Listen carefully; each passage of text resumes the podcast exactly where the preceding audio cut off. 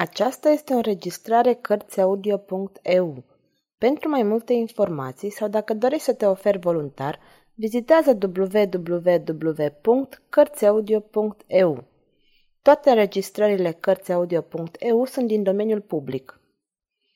Michel Zevaco Crimele familiei Borgia Capitolul 41 Prințesa Manfredi Ragastă, la vederea lui Monteforte, a avut o strângere de inimă gândindu-se la primever.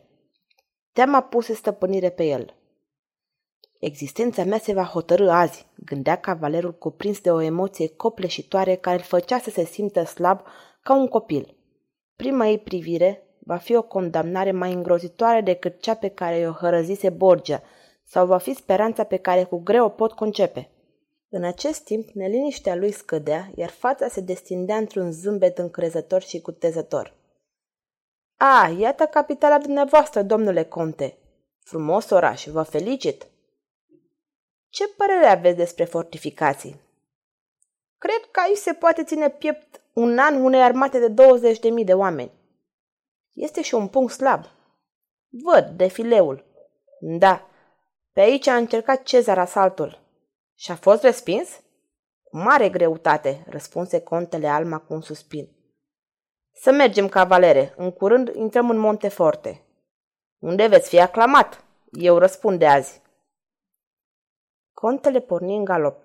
Ragastă îl urmă, notându-și în minte cele mai grele locuri de trecere din defileu. Ce se aude?" întrebă contele speriat. Vom vedea. Curaj, ce naiba! Prezentați-vă ca un șef de armă ce se întoarce dintr-o expediție și nu ca un fugar pocăit. Drace, ai dreptate. Ajunseră la poarta cetății. Soldații care păzeau podul mobil îl privire cu stupefacție. Ofițerul de post părea uimit. Ragastă se duse drept la el.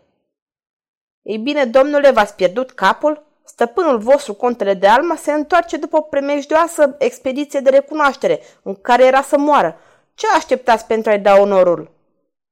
Aceste cuvinte care explicau absența contelui și care îl muștuleau pe ofițer avură un mare răsunet în mintea acestuia. Convins, ca toată lumea de altfel, că bătrânul conte Alma a fugit la Roma, abandonând Monteforte, nu putea să înțeleagă apariția contelui. Alteță, iertați-mă! Surpriza, bucuria, am fost atât de îngrijorați! Se grăbi să dea onorul. Spune ceva, îi șopti găstă contelui. Domnule ofițer, vă iert pentru că aduc vești bune. Soldați, am văzut forțele inamicului. Curaj și încredere, suntem mai puternici și vom învinge. Trăiască contele, strigară toți în cor. Trupa porni spre palat, escortată de soldați și de oameni din popor în hainele sărbătoare care strigau Trăiască contele! Zvorul întoarcerii contelui se răspândi cu o viteză uluitoare se transmisese din gură în gură. Contele recunoscuse dușmanul. Își riscase viața. Mulțimea îl aclamă pe conte aceeași mulțime care dimineața îl trimitea la moarte. Ce v-am spus?" zise Ragastă triumfător. Ai avut dreptate, cavalere, dar ce e cu fanfarele care se aud?" În acest moment, cortegiul care îl însoțea pe conte ajunse în piața din fața palatului. În aceeași clipă, printr-o altă stradă, Venea al cortegiu mai gălăgios și mai strălucitor. Acum se auzea, trăiască noul nostru conducător, prințul Manfredi, onoare prințesei Manfredi. Reagastă se înălță în scări. La 50 de pași de el, pe deasupra mulțimii, o figură albă apăru într-o somptuoasă caleașcă. Primever. O văzu clar. Lângă ea îl văzu pe prințul Manfredi, fericit zâmbitor, salutând. Înțelese. Această prințesă Manfredi, pe care mulțimea o aclama, era fata contelui Alma. Reagastă simți că privirea ei se încetoșează și făcu un efort să nu cadă. În jurul lui totul se prăbușea. În momentul în care Alma puse piciorul pe pământ, în fața palatului, prințul sări din caleașcă și zise Evenimentele sunt prea grave pentru a le discuta în public. Să se întâlnească Consiliul imediat. Apoi se îndreptă către contele Alma. Conte, zise el. Am chemat consiliul. Voi fi acolo, prințe, răspunse contele mândru. Consiliul era reunit în sala de dezbateri. Afară, mulțimea aștepta aproape în liniște. În sala de deliberări se așezaseră în jurul unei mese mari, Mai întâi prințul Manfredi, îmbrăcat tot în costumul de mare ceremonie, apoi contele Alma, prăfuit de pe drum, Valentin Ricardo, comandantul cavaleriei, Giulio Orsini și Rodrigo de Imola. În momentul în care Alma intră în sala de ședințe, Ragastă, cel însoțise până aici, vrut să se retragă, dar contele îl reținu cu un gest. N-ați auzit că v-am numit comandant de companie? Ba da. Ei bine, faci parte din consiliu. Urmează-mă, te rog. Beatrice, zise contele, am aflat de căsătoria ta din șoaptele mulțimii. Tată, pentru că ai aflat, căsătorie onorabilă pentru casa noastră, se grăbi contele să spună. Și firește este și în asentimentul meu. Prințe, mâna dumneavoastră. În acest timp, primever se uită spre Ragastă, părând să spună, știam că vei reveni și că destinele noastre se vor reîntâlni. Dar Ragastă se înclinase profund. Nu văzu privirea lui primever. Nu auzi nici suspinul ușor care scăpă. Și, înghețat, liniștit, ca și când n-ar mai fi văzut-o niciodată trecu mai departe. Jean Malatesta se grăbi să ia mâna prințesei și să o conducă la locul ei. El văzuse privirile lui primever și ragastă. Domnilor, zise contele Alma, aștept să-mi explicați ce se întâmplă în capitala mea. Oricât de onorat aș fi de căsătoria fiicei mele cu prințul Manfredi, aștept să-mi spuneți, prințe, și tu, Beatrice, cum ați luat o hotărâre atât de importantă în lipsa mea? Jean Malatesta se ridică și spuse Adunarea generală a șefilor a decis această căsătorie, dar a mai decis și altceva. Și mai ce? Decizia, sentința a fost executată ieri. Ce sentință Malatesta? Conte, ați pierdut titlul și drepturile și prerogativele, fica dumneavoastră fiind moștenitoarea imediată sub tutela Consiliului. Ați fost declarat trădător și laș. Contele nu mai poate pune întrebări Consiliului.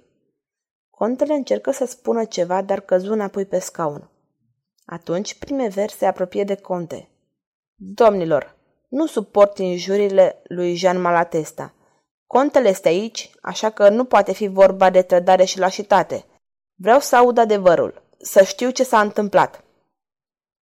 Domnilor, zise contele Alma, adevărul este simplu.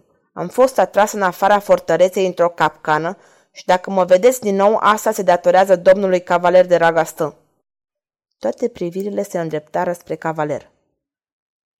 Am făcut o greșeală, reluă contele. Am primit în secret doi emisari al papei Alexandru al VI-lea și al lui Cezar. Apoi povesti cum a fost salvat de Ragastă din mâinile celor doi. Impresia generală fu tradusă de cuvintele prințului Manfredi. Alteță, sunteți vinovat! Ei, nu, zise contele. Aparențele erau împotriva mea. Ați făcut așa cum aș fi făcut și eu. Domnilor, să nu mai vorbim despre asta, vă rog fiecare să-și păstreze atribuțiile ce i-au fost încredințate. Malatesta, după ce contele sfârșit, spuse Domnilor, este a doua oară când ne întâlnim cu domnul Ragastă. Odată în catacombele Romei, când a afirmat că este în serviciul lui Cezar Borgia, și acum, când îl eliberează pe conte din mâinile spionilor papei Rodrigo Borgia. Nu vi se pare ciudat? Domnilor, zise Reagastă, încercând să-și stăpânească furia cel cuprinsese la uzul acestor cuvinte spuse pe un ton barjocoritor. Domnule, dumneata probabil vrei să câștigi 3000 de ducați de aur. Malatesta își duse mâna la pumnal. Explicați-vă! Explicați-vă imediat sau vă jur că veți muri! Reagastă povesti atunci tot ce îi se întâmplase de când plecase din catacombe și până la întâlnirea cu contele Alma. Primever îl asculta cu nesăți și pe fața ei îmbujorată apăru un zâmbet de mândrie. Ragastă nu observă, dar văzu malatesta. Se apropie de cavaler nebun de gelozie cu mâna ridicată. Ragastă îi prinse brațul, îl răsuci și întrebă. Când vreți să vă omor? Zi mai bine că ți-e frică, zise Malatesta. Domnule, unde vrei să ne întâlnim? În piața mare. Când? Astă seară. Livit de mânie, Jean Malatesta ieși împleticindu-se. Altercația fusese rapidă. Nimeni nu putuse să intervină. Ragastă se întoarse către cei prezenți. Domnilor, spuse el cu demnitate, vreau să vă explic acum. Orsini interveni. Știu că sunteți unul dintre cei mai mari dușmani ai familiei Borgia. Azi dimineață am venit de la Roma și am auzit totul. Orsini fu primul care îi strânse mâna. Apoi veniră și ceilalți și îl priviră cu prietenie. Toate măsurile luate, în lipsa contelui Alma, fură întărite de acesta. Îl rugă chiar pe prințul Manfredi să rămână comandant general. Apoi anunță că Ragastă era comandant de campanie. Ragastă refuză. Prefer să acționez liber. Vreți să ne părăsiți? Nu știu, să vedem după duel. Duelul acesta nu va avea loc, zise contele. Nu are rost să se verse sânge. Orsini ieși și reveni cu Malatesta. Dragă Malatesta, ai fost nedrept față de domnul cavaler de Ragastă. Avem dovezi că tot ce ne-a spus este adevărul golguluț. În plus, a consimțit ca titlurile noastre să rămână așa cum s-a stabilit. Adunarea vrea ca acest duel să nu aibă loc, zise Orsini.